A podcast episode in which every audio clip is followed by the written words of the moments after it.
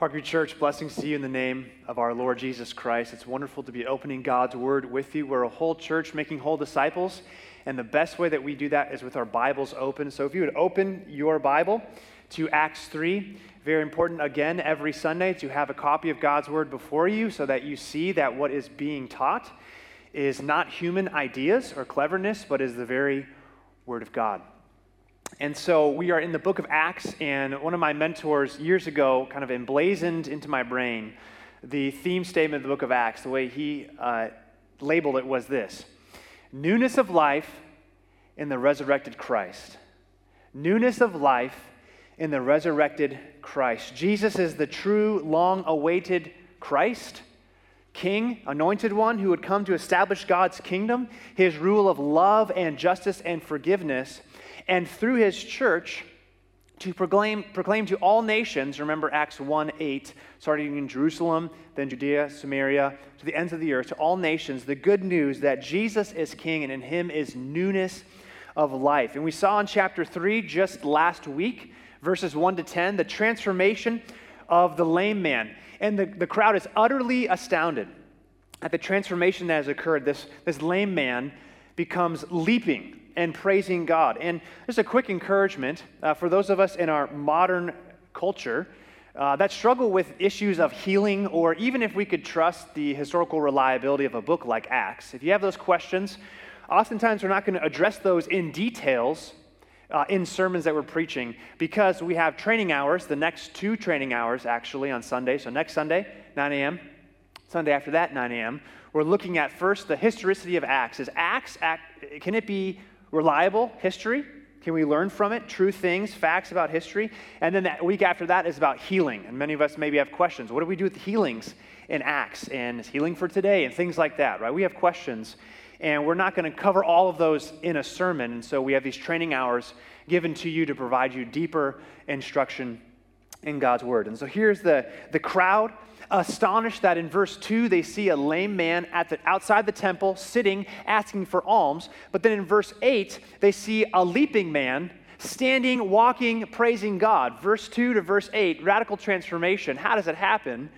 Well, kind of the crux of the whole passage is verse 6. The key is that in the name of the resurrected Jesus, rise up and walk.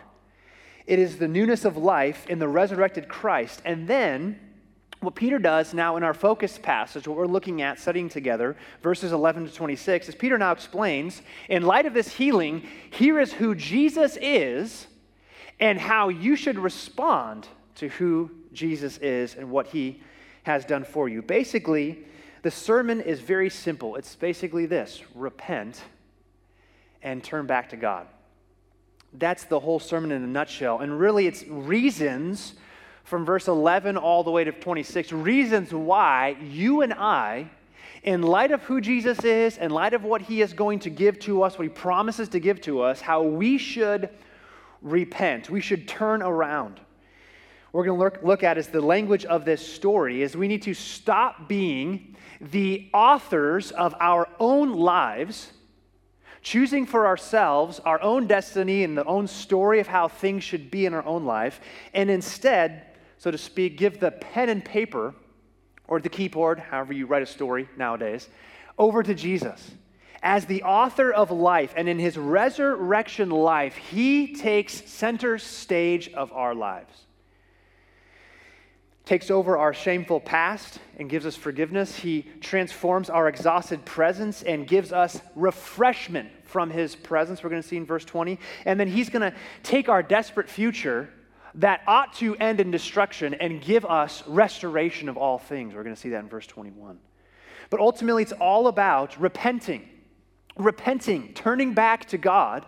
All of us should be repenting in some form or fashion, whether it's a big R repentance of the first time, laying down your weapons, so to speak, of rebellion and resistance against God by faith in Jesus Christ, or little r repentances that we are to do, as Martin Luther says, all the way back in the 16th century, that the Christian life is one of ongoing repentance. All of the Christian life is one of repentance, little r repentance over and over again. All of us should be repenting in response to this sermon, in response to God's word. And so, in light of that, let's hear God's word for us today from Acts 3, verses 11 to 26. So, while he, the lame man who's been healed, clung to Peter and John, all the people, utterly astounded, ran together to them in the portico called Solomon's. And when Peter saw it, he addressed the people, men of Israel.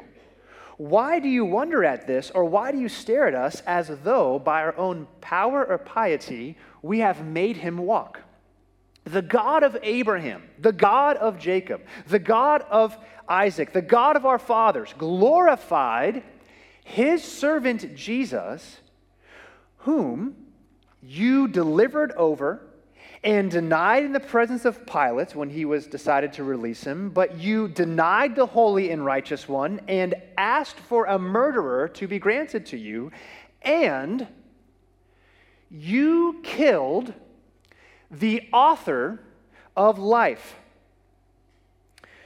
whom God raised from the dead. To this we are witnesses, and his name, by faith in his name, has made this man strong, whom you see and know. The faith that is through Jesus has given the man this perfect health in the presence of you all. And now, brothers, I know that you acted in ignorance, as did your rulers.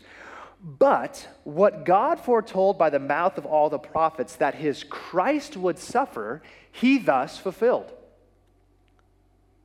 Repent, therefore and turn back, that your sins may be blotted out, that times of refreshing may come from the presence of the Lord, and that he may send the Christ appointed to you, Jesus, whom heaven and must receive until the time for restoring all the things about which God spoke by the mouth of his holy prophets long ago. Moses said, the Lord God will raise up for you a prophet like me from your brothers. You shall listen to him in whatever he tells you. And it shall be that every soul who does not listen to that prophet shall be destroyed from the people.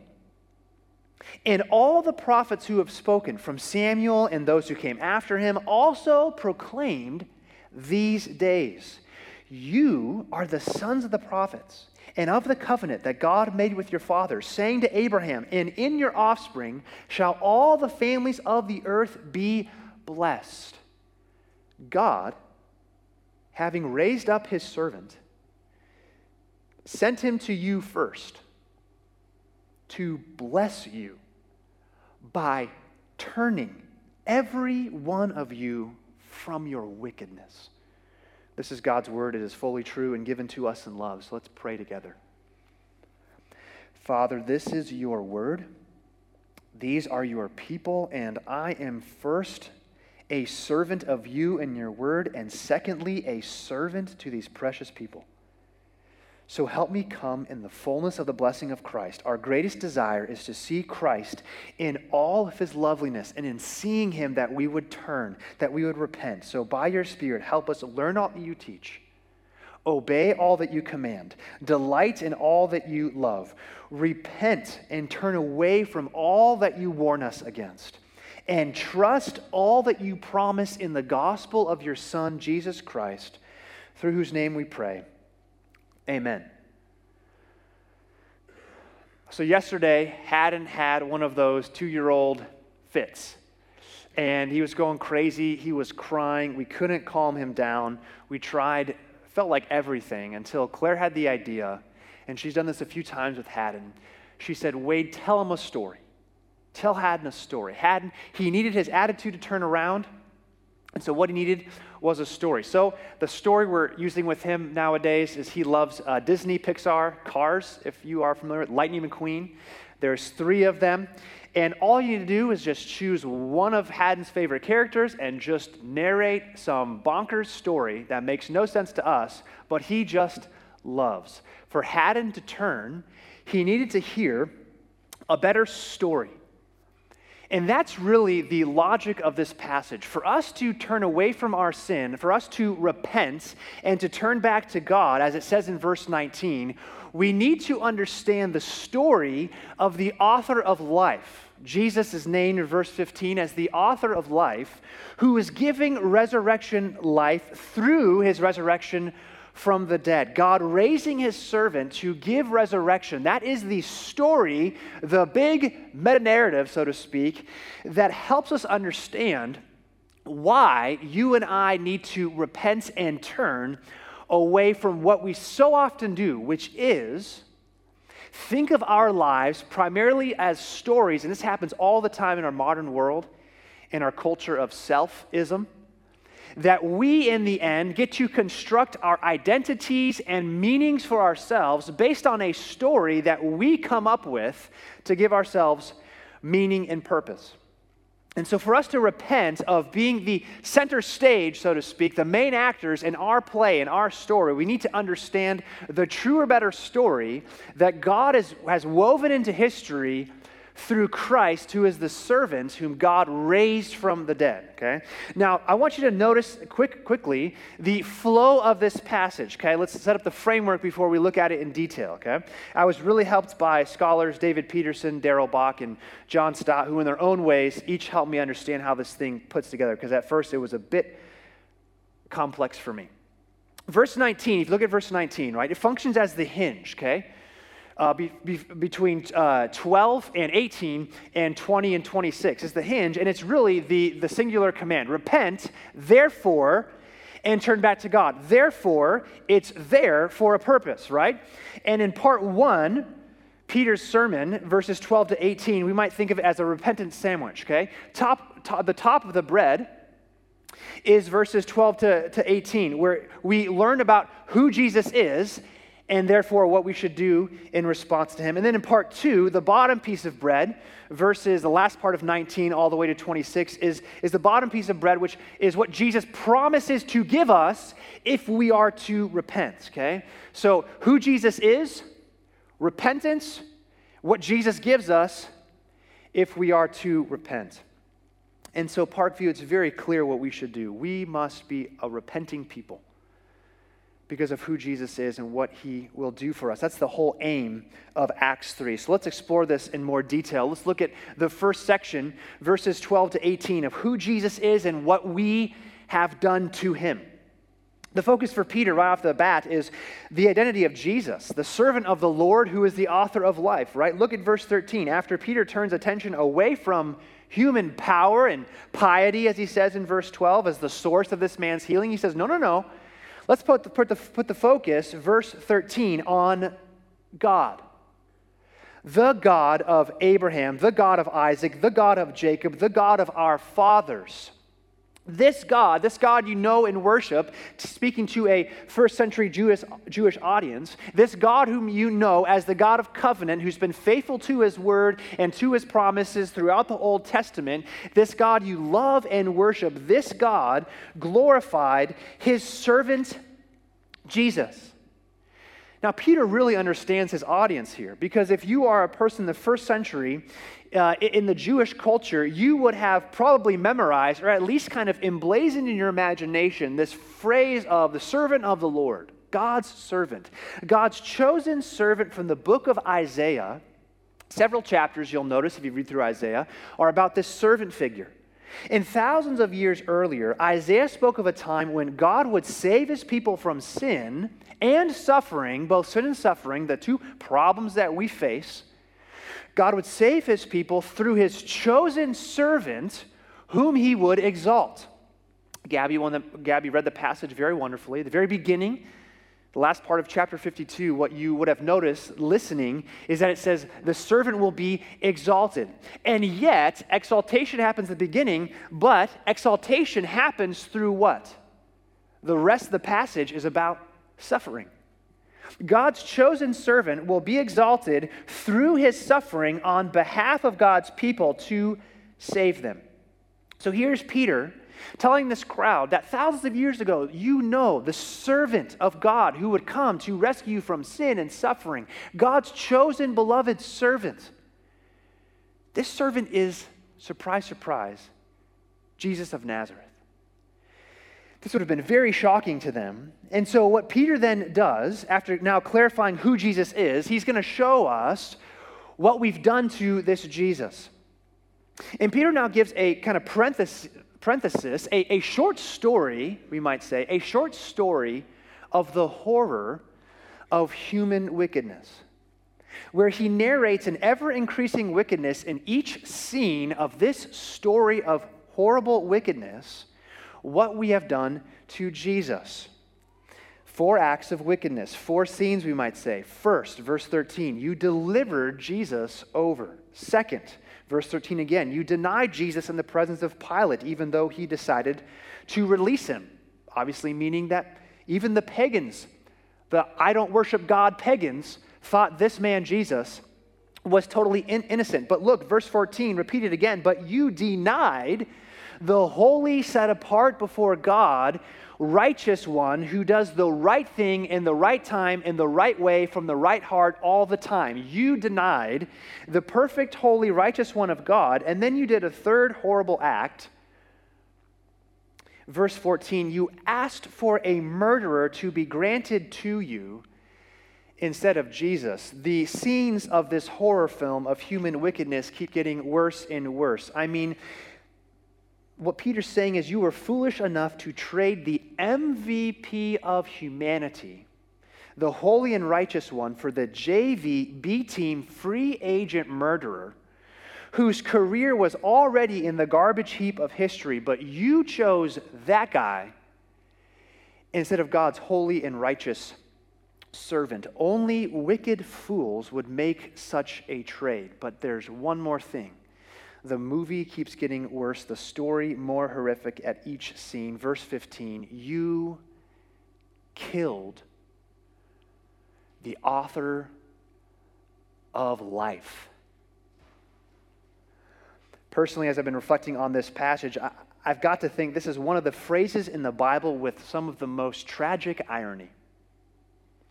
You killed the one who is the source of your life. Throughout the Bible, we see again and again, starting all the way back in the beginning of God's creating a world full of life, we see God as the author writing a story of gorgeous, wonderful life page after page, chapter after chapter of the most beautiful, heart winning story of fullness of life in the presence of this life giving God of love, with Him at the center stage, and all things unfolding from there in praise and glory and adoration to Him. And our lives as humans, made in His image, to play a supporting role and probably more like a background role to His glory. And then this God of life sending his own son, who, if you know the Gospel of John, is the way, the truth, and the life, to give oxygen of his loving life to suffocating sinners and sufferers. And yet, how did we treat this God? This God who authors life? We killed the author of life. What sane patient kills the doctor who's trying to pump oxygen into the suffocating lungs of the patient? How foolish, how tragic to cut ourselves off from the very person who gives us life. And, friends, verses 11 to 15 are simply a snapshot of how wicked and terrible our sin really is. Now, it is true on the one hand, to make it very clear, there is a unique responsibility that the first century Jewish people, in Peter's context, had in killing Jesus. But as the great contemporary hymn says, in summary of New Test, clear New Testament teaching on human responsibility for sin, The hymn says, Behold the man upon the cross, my sin upon his shoulders. Ashamed, I hear my mocking voice call out among the scoffers. It was my sin that held him there. You delivered Jesus over. You denied Jesus. You exchanged Jesus. You killed the author of life. You see, the problem with sin is not so much doing something bad, although that is wrong. The horror and wickedness of sin is based on the glory and holiness of the person you sin against. And in verses 13 to 15, we are no longer just movie watchers observing a film of horror. We are actually actors in that very story the story that has been played out in human history day after day, month after month, year after year, decade after decade, century after century, of what one 20th century atheist put it we don't want God to exist because God would interfere with our lives we are, like the sheep of Isaiah 53, choosing to turn our own way away from God, wanting to create our own stories of life for ourselves apart from God, with the light spotlight on us and our glory and our affirmation and our goodness. And this is why, by the way, personally, to confess with you, this is why I struggle so often.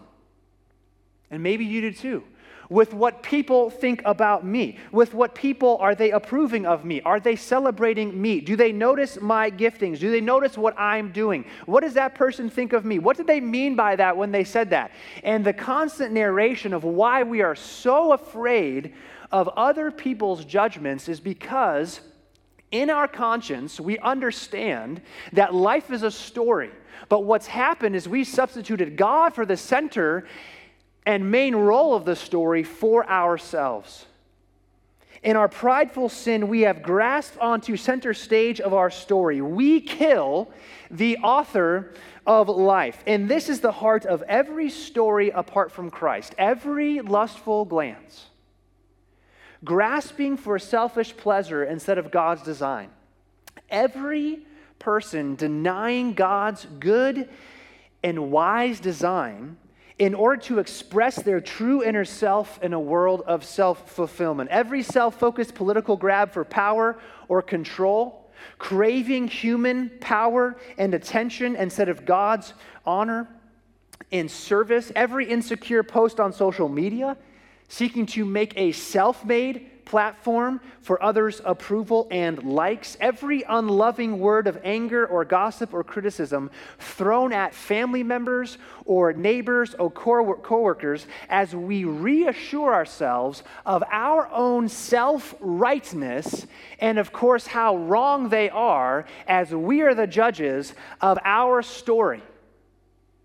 No matter what your flavor of sin is, Parkview, what has happened is that you and I have an inbuilt mechanism that has gone haywire in our hearts that wants to control and manipulate our life story to ensure that we are in control, that it's all about me, all about self, that I'm the author of my story. And this way of thinking always leads to the ultimate horror story of killing the author of life because we don't want God to interfere with my pursuit of pleasure or power or whatever it is for you, that particular sin. Behold the man upon the cross. My sin, your sin, upon his shoulders. Ashamed, I hear my mocking voice call out among the scoffers. It was my sin that held him there you killed the author of life. And there's no greater tragedy in the story of humanity than that.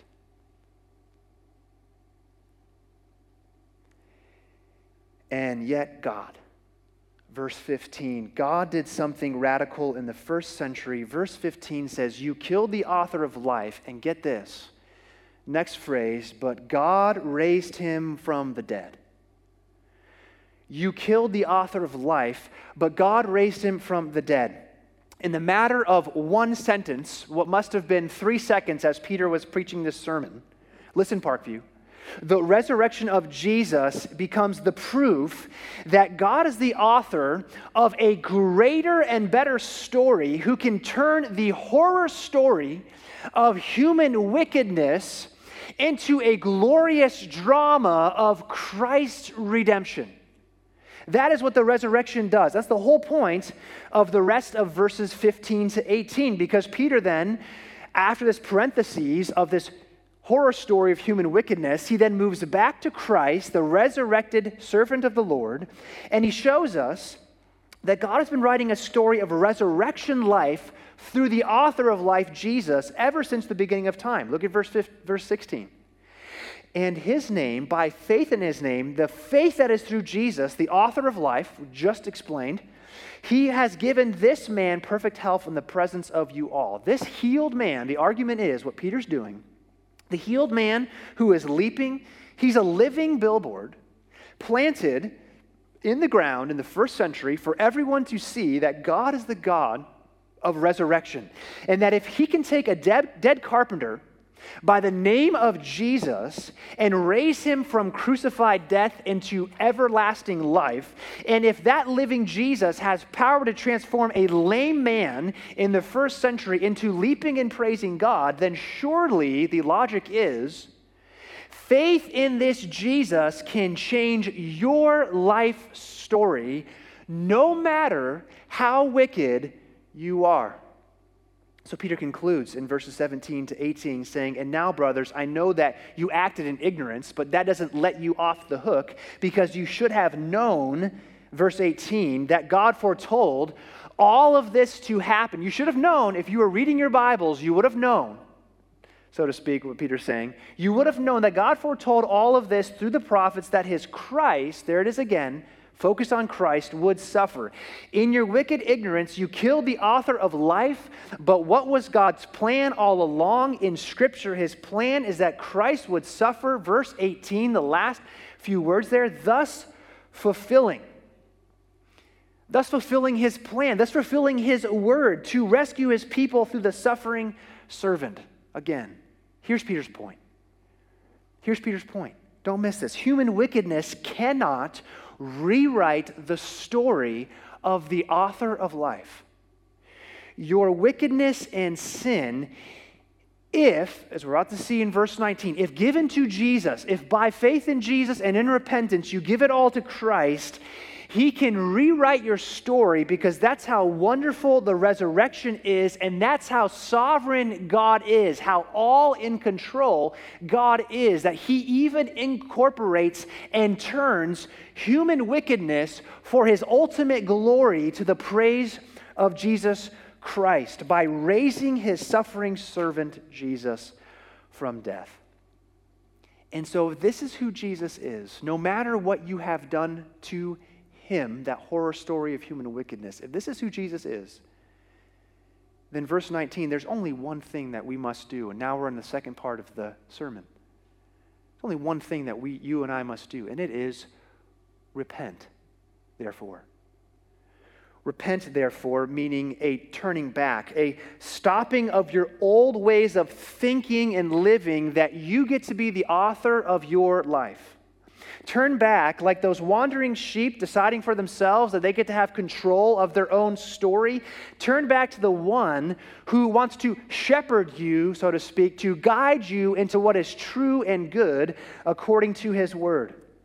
Turn back by a true understanding of both the gravity and wickedness of your sin, yes, but also turn back because ultimately of who Jesus is as the one who suffers for you in death, but who's the author of life raised from death by the power of God, to rewrite your story through his gospel mercy. That's just it, right?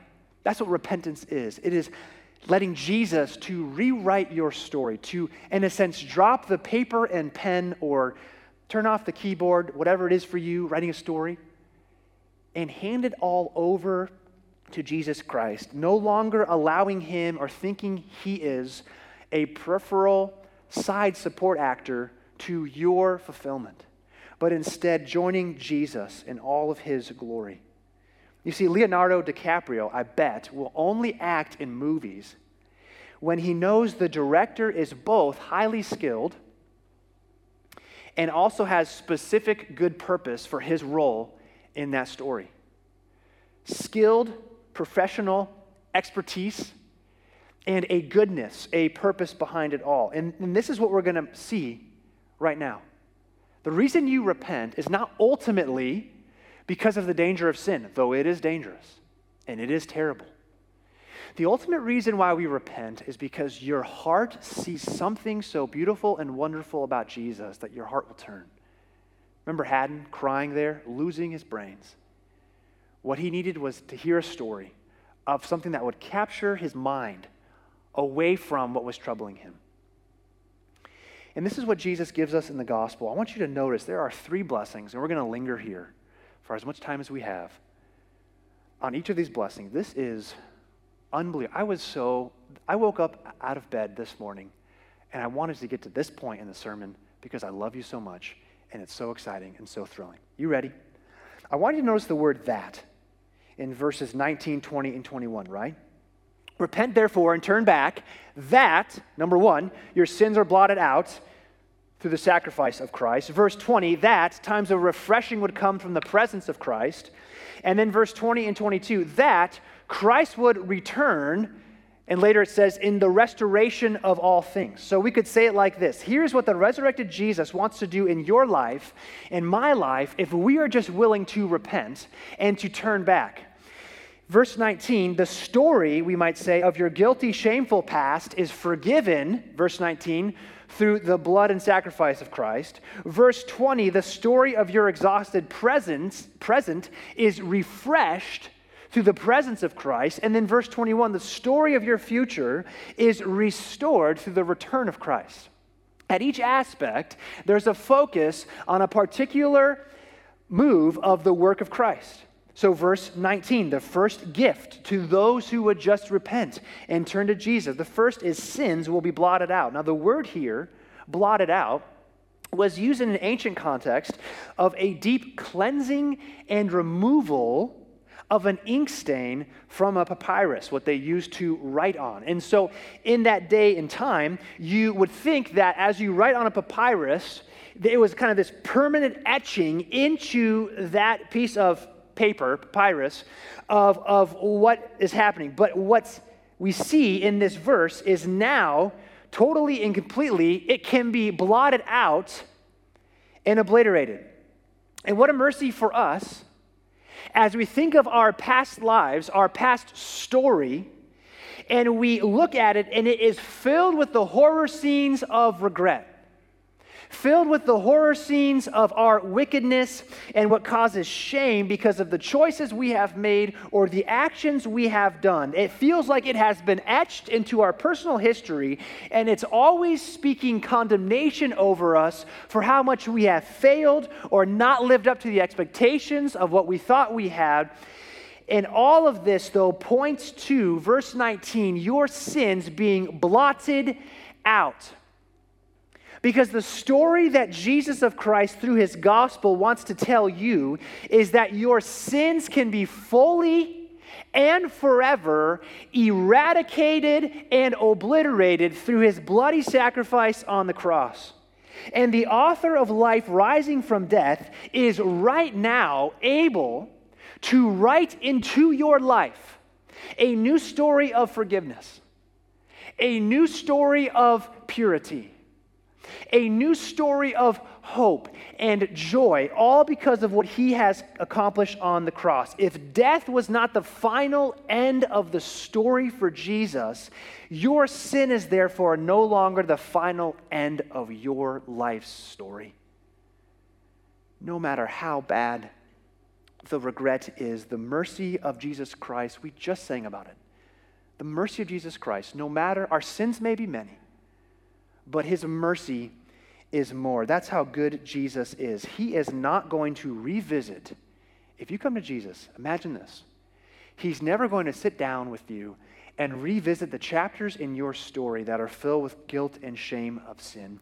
He has obliterated those, blotted them out through his death on the cross. And the stamp, the approval of that work is his resurrection from the dead. So why not repent and turn back to this Jesus? That's the first gift. The second gift is verse 20 times of refreshing flowing down upon us from the presence of Christ. The story is one of where our exhausted present is refreshed through the presence of Christ. Here, the ancient image of refresh, refreshing is the image of a cooling of a wound. You have kind of that cut, and there's that balm, and there's that process, that cooling that needs to happen, that healing for what has traumatized you.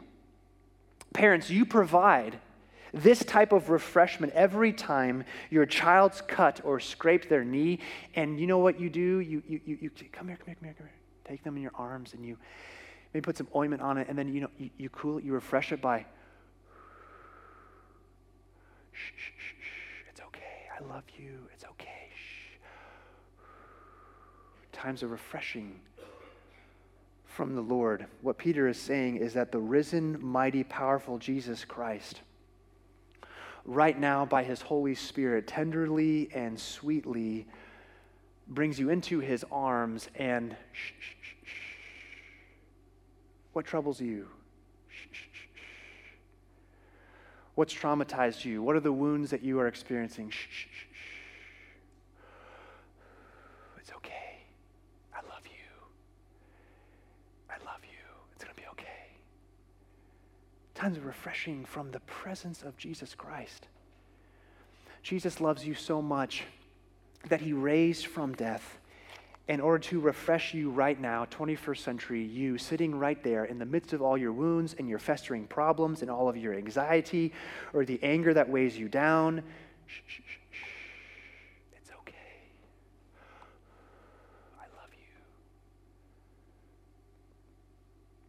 That's what Jesus offers to every single one of us if we would just repent and turn back to Him. Now we need to move to the third gift, the third and final blessing that Jesus gives to every single one of us if we would just repent and turn back to our precious Lord. Verse 20, 21 says, That he may send Christ to you, Jesus, whom heaven must receive until, get this, the restoring of all things spoken by God through the prophets, the restoring of all things through the return of Christ, all that is broken and suffering. God's plan is to one day work it all backwards and restore it into something glorious, as C.S. Lewis once said, turning every agony in our lives into a glory. And please notice in verse 21, the text says that the restoration of all things I hope you look at specific words in the Bible because it doesn't say the restoration of a few of those things in your life. It doesn't say a restoration of some of those things in your life. It says the restoration of all things. And all things, I don't know what your all things are. Maybe for you, it's the marriage things, it's the kids' things, it's the work things, or the chronic pain things, or the death of a loved one things it doesn't matter what your things are. The promise of the resurrected Jesus Christ is his heart in heaven right now is bursting with a longing as he hears the cry of his people in suffering. How long, O Lord? How long, O Lord? Creation groaning, as it says in, in Romans 8. Groaning, Lord, how long? How long will I have to deal with these things? And in his heart, Christ is saying to us from his word in verse 27 I'm coming. Come, Lord Jesus. He says, Yes, I'm coming to restore all things. Parkview, He will come. As the author of life, He will come again to restore and mend every little thing in your life that is broken. And yes, even that thing that you're like, could it be true? Could it be true that Jesus is weaving a story beyond our greatest comprehension? And for me, what captures this the best is at the end of Lord of the Rings. Samwise Gamgee, after he has destroyed the ring and the great battle is over, he's laying back, recovering from his wounds in a, in a home. And as he lays back, he stares with open mouth, and for a moment between bewilderment and great joy, he could not answer. At last he gasped, Gandalf, the wizard, I thought you were dead, but then I thought I was dead myself. Is everything sad going to come untrue? What happened to this world? And Gandalf says, A great shadow has departed, and then the wizard laughed. And the sound of his laughter was like music or like water in a parched land. And Sam says, I feel like spring after winter, and the sun after the leaves, and like trumpets and harps and all the songs I have ever heard. Jesus Christ is going to return Parkview Church at the blast of a trumpet, and the new song in his new creation will take that thing. And in his love and power, he will bend it back towards you in blessing and glory. If you would just repent if we would just repent. This is for those who repent. The story of your guilty past forgiven through the sacrifice of Christ. The story of your exhausted present refreshed through the presence of Christ. The story of your future restored through the return of Christ. It's for those who, through Christ, have repented and turned back and trusted in Him because there is a warning here in verses 22 and 23, and we don't have all the time to go into details here. But there's a warning in verse 22. It's a quote from Deuteronomy 18 and Leviticus 23, where Moses says there's going to be a prophet in the last days that God will raise up, and you better listen to this prophet and everything he says, because if you do not listen to the prophet, verse 23, you will be cut off from God's people. Because those who refuse to listen to Jesus, the author of life, and instead choose to write their own stories and live for themselves, the only possible option, apart from the life in the author of life, is eternal, conscious death forever under his judgment. Oh, what a hellish place to be forever, separated from the life of the author of resurrection life. And what Peter ends with is not ultimately a warning, but it's good news. Look at verses 25 to 26, where he says, The prophets have been telling the story that God would come through Abraham, promising a blessing, a blessing to his people. And this God has done by raising up his servant, in summary, sending him to you. Jesus first to bless you by turning every one of you from your wickedness. Here is the point, Parkview. You don't repent because God stands in heaven waiting to plunge a knife of curse into your life. You repent because you see Jesus Christ sent from heaven first to the Jewish people, and now to us, all the nations, sending his own dear Son, the author of life, who took the knife of God's curse, plunged it into his heart willingly, went into a tomb, raised from death three days later, and is now the living Lord who, verse 26, will bless you by turning you from your wicked ways. All of the exhaustion of living life for yourself, all of the shame of your past done away with through Christ and his cross, the future that seems so uncertain certain, is now bending towards blessing forever in Jesus Christ. He has done this through his death and resurrection to blot out forever all of your sin, to refresh you at your point of deepest exhaustion, and to restore to you, yes, even that thing that has caused most pain and trouble. If only we would repent and turn back to Jesus, because you know what? He is the one in the end, out of love for you, because he knows how foolish and wicked we are. Verse 26 Who turns us? It's Jesus, because he wants to bless us, and he's that good. So let us repent, Parkview, because of who Jesus is and what he wants to give to us. Let's pray. Father, we're so thankful for your word to us in the gospel of Christ. Lord, would you convince us that we can return and repent because of all that Jesus is and all that he has done for us. And thank you so much that we now get to celebrate this meal together as a sign of the goodness of the forgiveness and refreshment of Christ. Amen.